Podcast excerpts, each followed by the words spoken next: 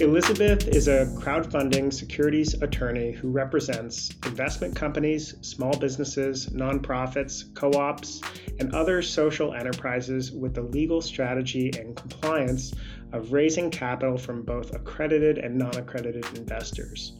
Her most recent work includes assisting a driver owned rideshare cooperative with the legal compliance of its 1.07 million debt crowdfunding offer through regulation crowdfunding.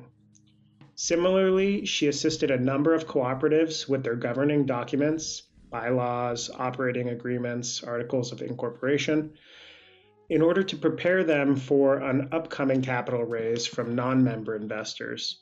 She also assisted a number of investment funds with the securities legal strategy and compliance of a SEC Rule 506C crowdfunding offer including a cooperatively owned investment fund that offered 2 million in equity to accredited investors as well as a community development financial institution that offered 1 million in slow equity to mission aligned accredited investors. Currently, Elizabeth is on the board of directors of the Co op Ed Center and serves on a number of advisory boards, including advisory boards of Seaway, a division of Self Help Federal Credit Union, National Public Housing Museum, and the Lawndale Christian Community Development Corporation of Chicago. She also serves as a director of community planning and economic development of the 20th Ward Alderman Gene Taylor's office in Chicago, Illinois, and is a visiting professor at the University of Illinois Chicago School of Law. Elizabeth, what an incredible bio, and I'm just so thrilled because I love cooperatives. I've lived in cooperatives and it sounds like I have one of the the experts here to to speak with for a bit. Well, thank you, Matt. No, I, I can't thank you enough. I really, I'm, I'm looking forward to this conversation. And, you know, anytime there's an opportunity to speak about co-ops, on behalf of co-ops and and you know to really to, to serve co-ops and other community driven initiatives I'm, I'm always glad to. So i'm just happy to to be a part of this podcast and just be a part of the overall cooperative community in general. Awesome. So let's kick it off with the first question here how did you kind of stumble into regulation crowdfunding? And how do you think it's kind of instrumental in fighting perhaps some social injustices and climate change? How, how did you get to being a cooperative securities lawyer? So i started off actually with co-ops. When i was in undergrad and be prior to i always knew i wanted to be a lawyer even before i knew what a lawyer did right? I think i knew what a you know, we always see criminal attorneys on TV, maybe corporate attorneys, but it wasn't until honestly towards the end of my undergraduate career where I went to University of Michigan. Um, I studied political science, African American studies, and I minored in philosophy. So, I mean, that's a liberal arts education. I mean, I knew I was going to law school, right? Like, what are you going to do? I mean, shouldn't say that, but for the most part, you know, you're going to, you know, a graduate school after that. But it wasn't until the end of that when I actually got introduced to urban planning um, and I at that time I was my in my senior year, and I'm like, well, I, I already I can't do it now. I'm ready to graduate. I have all my credits. I actually have more than enough credits to graduate. I said I'll do a grad program. And so that's where I decided to do a dual degree in law and urban planning with the intent of having urban planning sort of as a subject matter of law. Um, so that involves housing finance, development, redevelopment, you know, anything to do with um, urban communities, um, development. And so I just knew I was going to, you know, be a transactional attorney. I knew I didn't, that meant I was not really going to be a lawyer that engaged the courts or litigated, right? And so from there, I just sort of, you know, found my way eventually to co-ops. And it was when I was interning at the South Brooklyn Legal Services. And I had a brilliant uh, supervisor who actually was a community organizer prior to becoming a lawyer. And he was organizing a group of low income tenants in Brooklyn to take over their building through a receivership um, because the landlord was a slumlord. And I was just fascinated by the thought of that because meanwhile, this is a summer internship. I'm going back and forth to Brooklyn um, Housing Court and just realizing the inequities in that court. You know, most of the litigants or the tenants that were up for eviction were Black and Latino. And then most of the landlords were white and white men for the most part. And their lawyers are white men. And so you saw the racial, right, poverty or racial racialized class in Brook, that part of Brooklyn alone. And so to see that Black and Brown people were able to acquire their property instead of being evicted by it collectively, you know, something that fascinated me. It was like a, a true power switch in my mind And in reality, it was a true power switch, whereas before landlord tenants truly imbalance in terms of power. Um, and so, you know, I asked my supervisor attorney, who's um, Michael Grinthal. He's at the uh, well, used to be Urban Justice Center, but it's now um, Roots Justice now. Um, but you know, asked him, well, what is this? What are you? What is this? Like, what is this thing called? And he said, oh, it's co-ops. And he gave me more literature to read on it. Long story short, I just like learned more about housing co-ops. That then went on to worker co-ops, then went on to consumer and producer co-ops and then all of a sudden you know even going beyond and just venturing into and learning more about alternative economies in general which is where i came across crowdfunding. And that was still while i was in school. So when i just started to practice eventually i found my way first representing co-ops or representing other agencies that supported co-ops such as when i represented the city of newark and their um, initiative to uh, sponsor a housing development that was to be acquired by the uh, artists in the community as a co-op you know, to then representing a, a housing co-op in the city of Newark that had been around since 1960s, right, and helping them maintain their affordability through tax abatements and and and again now in Chicago, you know, working closely with organizations that supporting worker co-ops. And then the biggest issue was, well, how do we?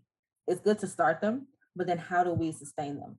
And that's where crowdfunding comes. Crowdfunding to me is like a co-op. It's just a, a group of people regular people, neighbors, community members coming together, aggregating their resources for a particular resource in the community. And in this case, to support small business development or housing development in their communities.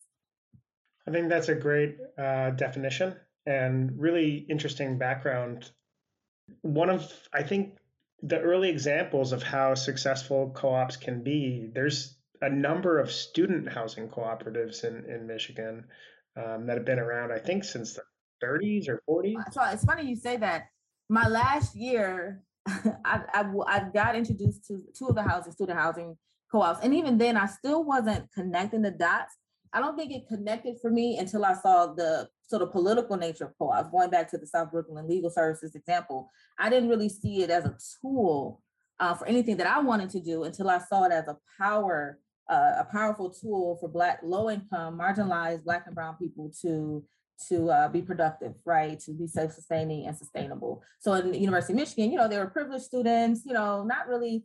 So I didn't see it as anything but oh, so how it's somewhere where students live, right? I didn't. So for me, I've always been a person. Why I wanted to go to law school was an advocate for for change, uh, for positive change, and for uh, to learn the law to be able to work on behalf of those that you know usually aren't benefited from the law. So so I think that's I'm glad you mentioned that though because I remember thinking to myself, well, actually, you knew about housing or co-op before but it really didn't click until like my first year of law school in, in Brooklyn. Yeah, and it's one thing to work on a college campus, and it's another thing to work in something like housing in Brooklyn or the Bronx.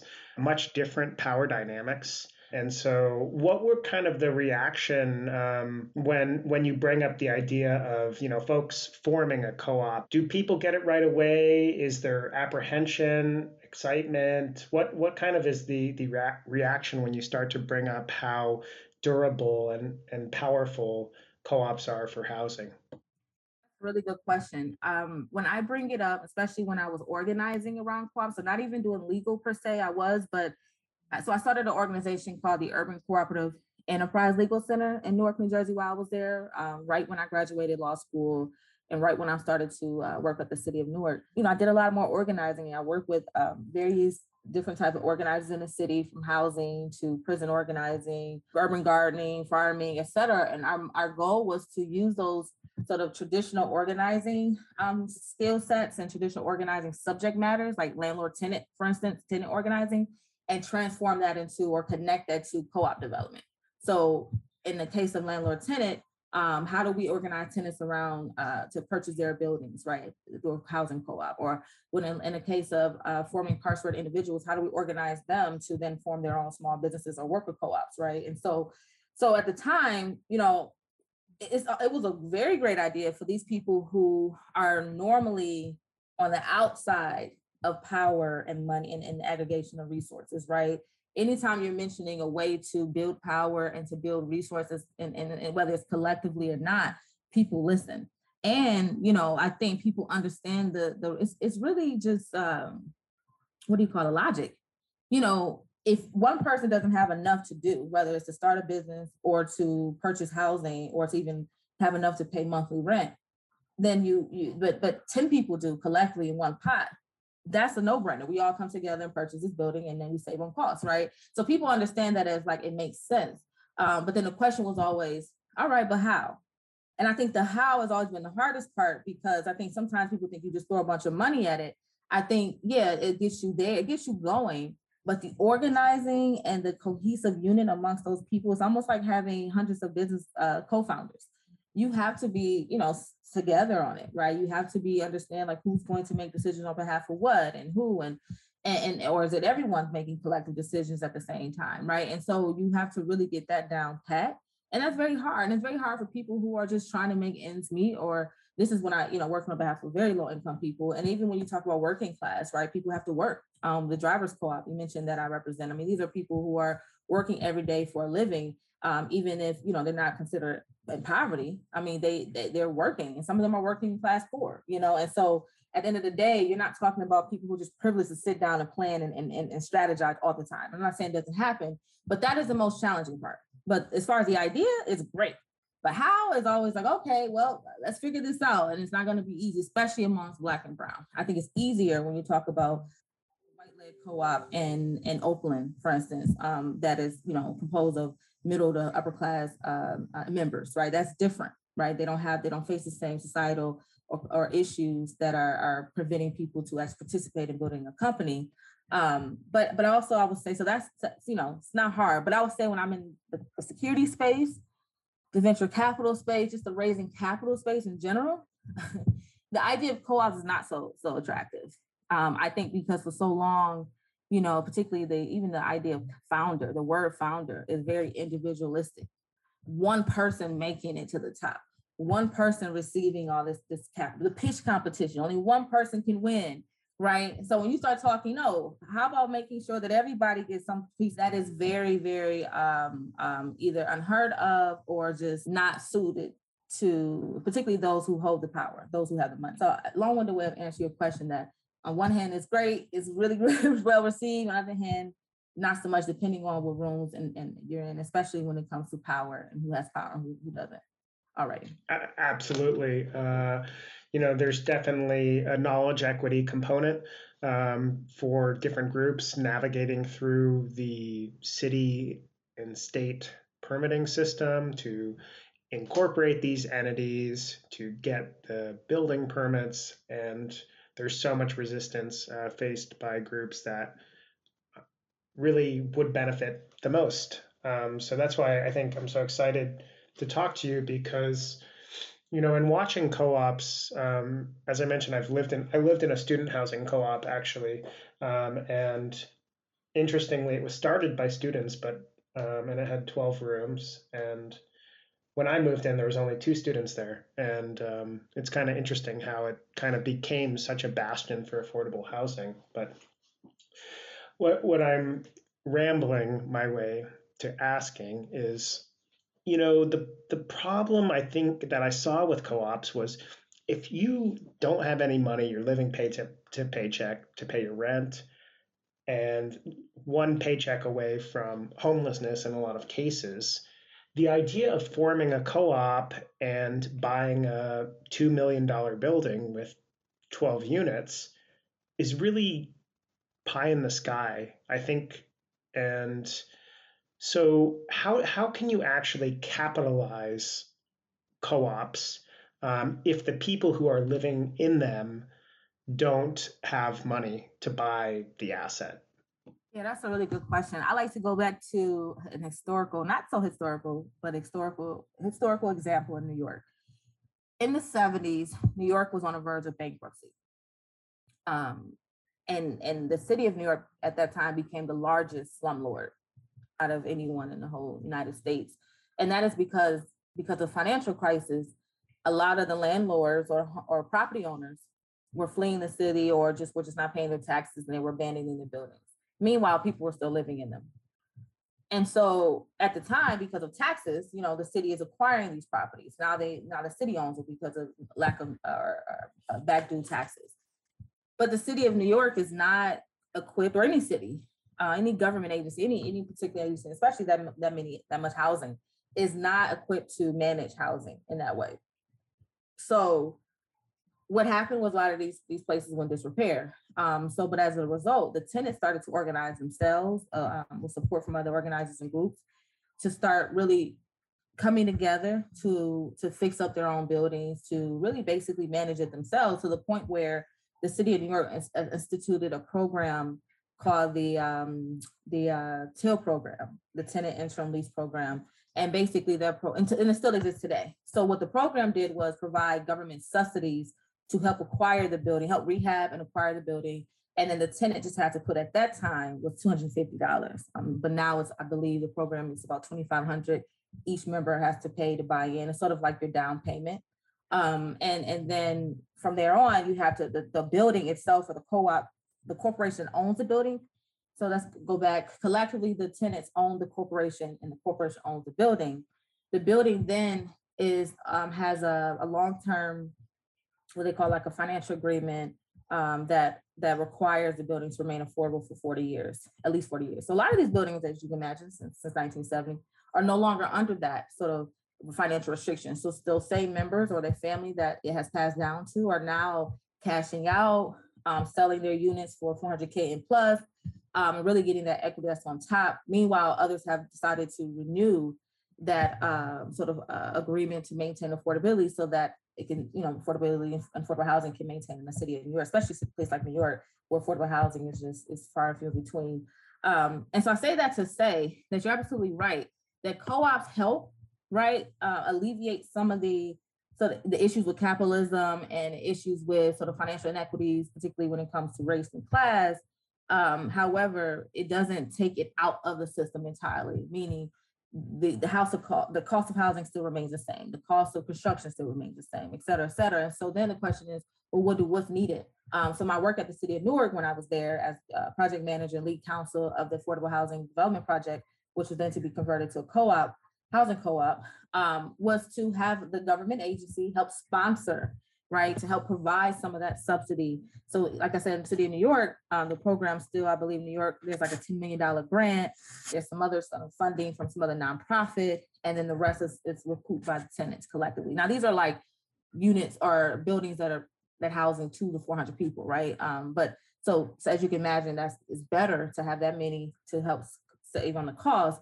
But either way, with the cost of housing and building and development, I, I believe that it needs something needs more needs to be done to help offset those costs and that more needs to be through government support um, and other sort of maybe foundational support. Because otherwise, go back to 1970 in New York City, you have bankruptcy, you have uh, poverty, you have you know just a human human disaster, right? Something needs to be done in order to prevent that type of waste um, and that type of human uh, degradation. Absolutely, I, I have to imagine the purpose of government and the economy is to make sure that people take care of their most basic needs and co-ops are a very powerful structure to do that. I appreciated that history. I didn't know that. Um, it's a really fascinating story. I'd love to dig, dig more deep deeply into um, if if you do have any references or books i'd uh, send them along after. I'll, I'll take a look. Uh, yeah, I, I think, you know, there's this, it's kind of like school districts, right? It's like, you know, in areas of low income, uh, less expensive properties, you have less property taxes and you have, bet, you know, worse schools because the property taxes go to schools. And so how can you, you know, break that cycle? And, um, you know, as a, as, can, can I actually like, if I don't live in a co-op, can I actually like invest in a co-op? Um, and what does that look like? And, and how does that help kind of the founders and the members of the co-op itself? Yeah, good question. Um, it's funny, I, when I was working uh, for the co-op in Newark, um, one of the questions about outside investors did come up. And I think it's a little harder to, I haven't quite, and I haven't seen anyone else really quite work out that that in housing co-ops. And the reason why I say that is now housing co-ops do get large mortgages like any other, you know, development, right? And they do receive, you know, outside funding or grant support or tax subsidies, et cetera. Um, so then what happens is the, the tenants have to then pay back through their monthly maintenance or their monthly, uh, you know, costs, right? Um, but the idea is to try to keep it as low as possible if you're going to maintain low income, uh, uh, what they call limited equity or low income affordable housing, right? But but but either way, it's possible. You just have to add it to the cost and everyone shares it collectively. Same thing in a worker co-op sense. Uh, so the drivers co-op is a worker co-op um, and that the workers, i.e. the drivers that are providing labor, right, on to the company or to the co-op on behalf um, of, um, in order to produce the profits that the company receive are also co-owners. Um, and so what they did was raise capital through debt. Debt is again just like if you have a mortgage on housing, it's just a loan um, that has to be paid back over time. And in this case, it's paid back through their revenues, right? So there's different ways you can pay back. Obviously, you have you know your profits, revenues, just another formula how you know when the money is paid back or what has to be paid first you know before the investors are paid et cetera or the creditors are paid in this case um, and so that's one way so that is one way it, it helps because co-ops require that the members maintain full control and that it doesn't have a major investor sort of making decisions on his behalf or or controlling it right so debt usually debt is not attached to voting so that helps if you were to acquire or to receive equity an investment um, instead of debt as a co-op, whether worker housing or otherwise. Um, it's best to do it through non-voting shares, and to make those shares attractive, it's best to create preferred shares, right? So at least those investors get paid before the uh, members of the co-op, and, and, and, you know after taxes, right? But before uh, the members and, and after any creditors there there. Um, but so that's how you can do it. And there's been others that successfully raised both equity and, like I said, the drivers call raised at this time uh, 1.4 million through debt. Um, so they're definitely poss- possible to do so. So there's other things I can invest in besides the stock market. If if I want to support worker-owned co-ops, I can actually invest in them, which is really interesting. I I, I noticed that the um, the drivers co-op you mentioned was an entity type called business corporation, and one of the challenges that I've come across is that you know the co-op entities are different across every state. Could you tell me, uh, and if it's too legal um, technical, that's fine, um, or or you don't want to, but could could you tell me perhaps why the drivers co-op settled on a business corporation for their entity type? Oh well, they actually they started off, um, I think, as a regular corporation, and then they converted to uh, an actual cooperative corporation in the state of New York. So New York, California, Denver, I'm sorry, Colorado, and a number of other states have, um, and Illinois have actual statutes that pertain specifically to cooperatives, especially worker cooperatives. New York has about three: one for co-op, uh, worker co-ops, consumer co-ops, housing co-ops. Um, but you don't have to. Like I said, in New Jersey um, and, and the state of Delaware, for instance, do not have uh, cooperative statutes.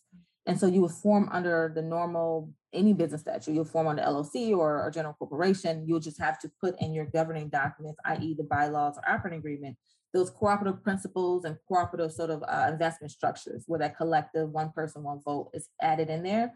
Um, but a lot, but reason why people actually choose the co-op statute itself, particularly in New York, New York has a strong co-op community, um, and especially a strong worker co-op community. And so I think it makes it easier to connect with others in that community, including uh, funding sources, because the city of New York, again, um, really, really supports co-ops um, and, and has, um, is starting to create programming, for instance, um, some procurement programming. I don't think it has been done yet, but that is some of the advocacy work around it. So I think people feel that if they are structured as a co-op, it provides solace, right, to those governing agents or funders that the principles that they all sort of abide by and support are going to be embedded statutorily, uh, in a statute legally, right? Can't be changed unless you dissolve the company, right? Um, and and so that gives people assurance that you're doing exactly what these principles um, are, are designed to do. Particularly again, that it's owned and controlled by those that use the services, and then there's that one person, one vote, um, so that you remove that inequities based on who puts more money in. Um, so I think that's why I think it's just a, a legally, again, the non-co-op structure, legal structure can be done with general corporation LLC, so long as you put those in there and you, you know really structure your, your bylaws and your operating agreement and such.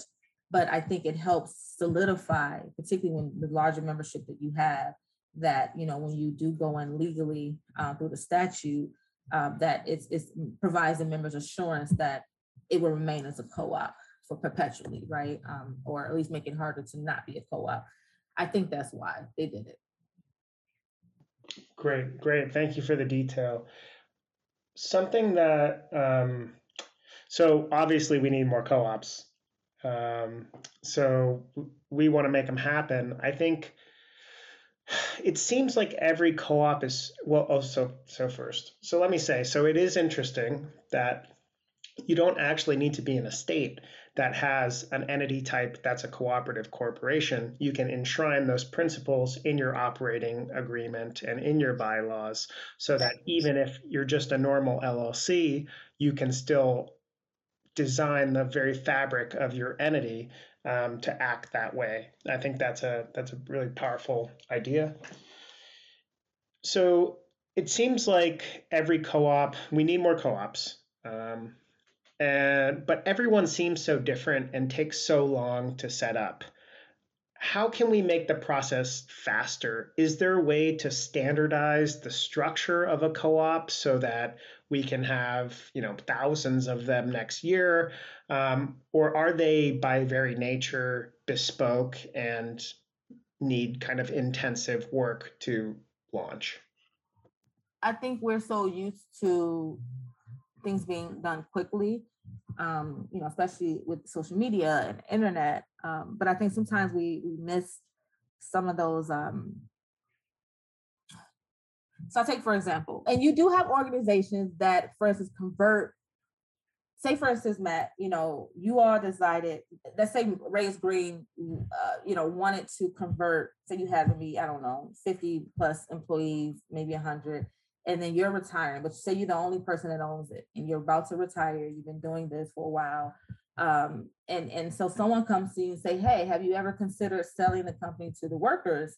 Uh, so A, you already have a market already for your business, right? You don't have to go out and hire a broker or, you know, to kind of seek, or, you know, you don't have to just close out the business, right? You can actually keep your legacy alive through the workers who've probably been there, especially, you know, when we talk about baby boomers, these these companies and these business or employees have been there for decades, right? You know, this is just the way the nature, you know, us millennials, we move a little differently, but you know, back then people sit and they stay and they work forever in one place. So so you have people who know the company, who's committed to the company. Now they're about to be fired because the, the grandfather is no longer interested or just can't do it. And there's no one to give it to, right? So what there's companies that actually will convert that business to a worker co-op. However, what tends to happen, yeah, the conversion is legally successful, maybe financially successful, right? There's money exchanged, the entity is formed, the documents are drafted, yet the, the, the employees may or may not understand that they're now co-owners of what that actually means, right? There's not enough training, there's not enough cultural sort of re, re, re uh, sort of, I don't know, um, retraining or re-educating people around what it means to be a co-founder now or a business owner now and not just an employee, especially being an employee all these, these years. And so the problem with that is that you have a co-op in name and on paper, but as far as changing and shifting cultures and shifting the community in a way that, you know, like you said, have more co-ops because it's a it's great for our economy, right? It's great for our social uh, uh, structuring. Yeah, but people aren't, they're not, they don't even know they're in a co-op, right? I've actually, when I represent the housing co-op, it's been around since 1960. It's 2020 or 2021, and these people that are newer, say younger people, so just starting off, you know, maybe their first apartment, they they really think they're just putting down a down payment on an apartment building. They don't come to the meetings to to, to make decisions on behalf. They don't, you know, on behalf of the co-op as a whole and in their livelihood. They're not thinking that way because no one's training them or re uh, re-educating them about what it is that they're doing now. So I say all that to say that I think we have to be careful with expediency over quality, right? But to to your point, I do think there's some things that can be done more efficiently. Um, and so uh, we don't have we do have like national organizations that try to sort of make things cohesive in a co-op world. Um, as far as documents, like for instance, um, operating agreements or bylaws, um, I'm not sure we have any one particular standard, although I'm part of a fellowship community, a legal fellowship community through the Sustainable Economies Law Center. Um, and since I was in law school, right? So we needed some templates as lawyers and say, hey, I'm working with, you know, a co-op here in New Jersey. Um, do anyone have any example bylaws? First, I'll ask New Jersey. Most likely they don't.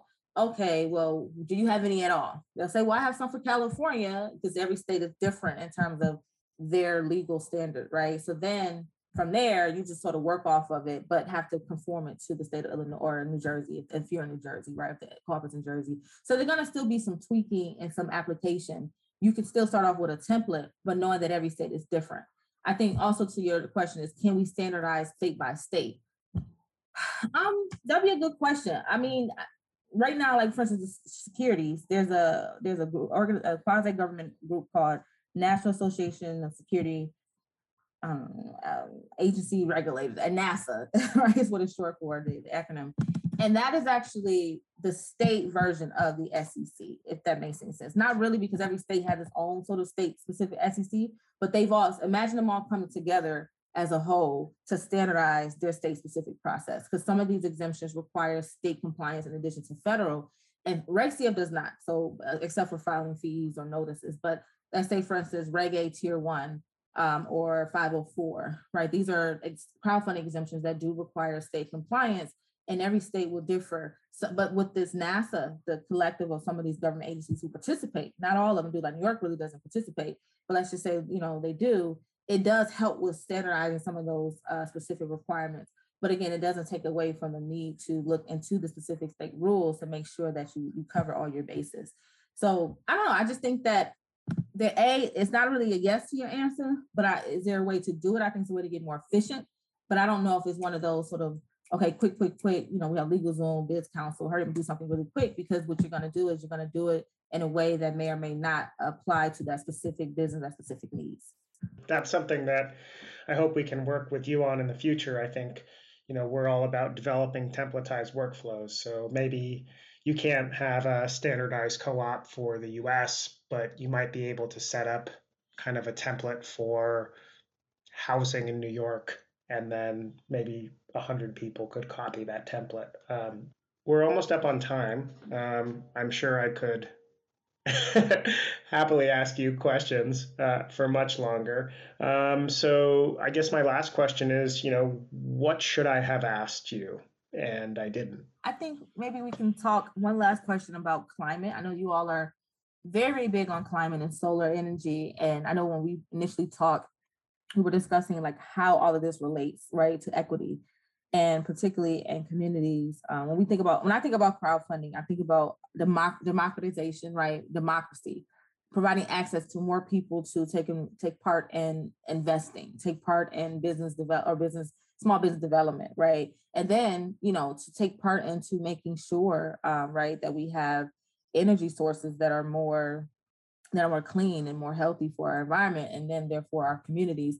And then you know oftentimes when we see, you know, environmental issues, uh, they, you know, who bears the brunt of that are again Black, Brown, and low income people for the most part. So we have the issue of environmental injustice, and so you know, I, I think that there's a way to connect all these issues of particularly under a large umbrella of inequity, uh, whether it's climate, racial, environmental, or class, and, and, and pull them all together and come up with a solution um, through crowdfunding, through co-ops, to help eradicate. I'm not saying that it's, it's, it's strong enough or alone can solve, right? But can help move the, the needle closer to where the future that we want to see.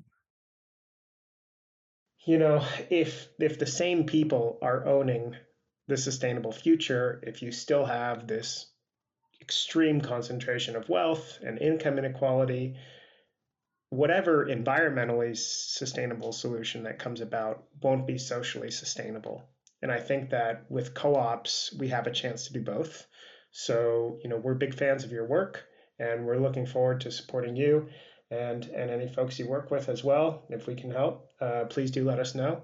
And I uh, really appreciate your time today. I hope you uh, stay warm over there in Chicago. I heard it's finally getting cold. no, thank you, Matt. And thank you for your final words. Um, yeah, I, I think it's a big issue that a lot of us aren't thinking about. Um, and so, yeah, I look forward to working together as well to again do our part, right, to, to solving the issue. And yes, it is cold in Chicago now. It hasn't snowed, so it hasn't snowed, um, but it is getting chilly. Um, oh, and I do want to correct NASAA. I mentioned earlier is the acronym for North American Securities Administrators Association. so, so I did mess, I did, you know, chop that up earlier, but you know, it's just, I, I just normally just say NASAA, but, but again, sort of this standardized approach to securities. So yes, I think there is, is needed um, to help make it, especially when we talk about democracy, to make it more accessible. We do need to figure out a way to, to make this all make sense to people, right? So that they can uh, make intelligent and, and, and educated decisions around their choice to invest and then their choice to create and start these social equitable businesses. Wonderful. Elizabeth, thank you again so much for your time. And uh, until until soon. Those that are interested, you can um, you know, my web the website for the firm, which is um named after myself, uh, Elizabeth L. Carter Esquire LLC, a crowdfunding securities law firm. Um, has a lot of great information and articles, particularly our blogs under our writing section on co-ops, uh, securities, regulation crowdfunding, um, even something about cannabis and NFTs, you know, as they are becoming more and more relevant to our work are there. I definitely encourage everyone to visit the website at www.elcesq.com. Uh, just peruse. We, like I said, we have the writings, we have media, different videos where we you know, um, are talking, you know, other podcasts such as this, but different webinars, or we're just talking more about these issues. I think it's a type of topic that, you know, it'd be great for you, for anyone to get educated uh, first and foremost before deciding to venture in. So that's the best way I would say to reach out. Um, you know, contact information is there. And I look forward to, you know, really speaking with anyone who's interested in raising capital through crowdfunding, uh, whether you have a cannabis business, a business, um, you know, solar generated business, etc. uh, any business really can raise capital through the crowd. So thank you. Awesome, and, and please do do call her, learn from her, and support her, Elizabeth Carter. Everyone, um, thank you again, and we'll be in touch.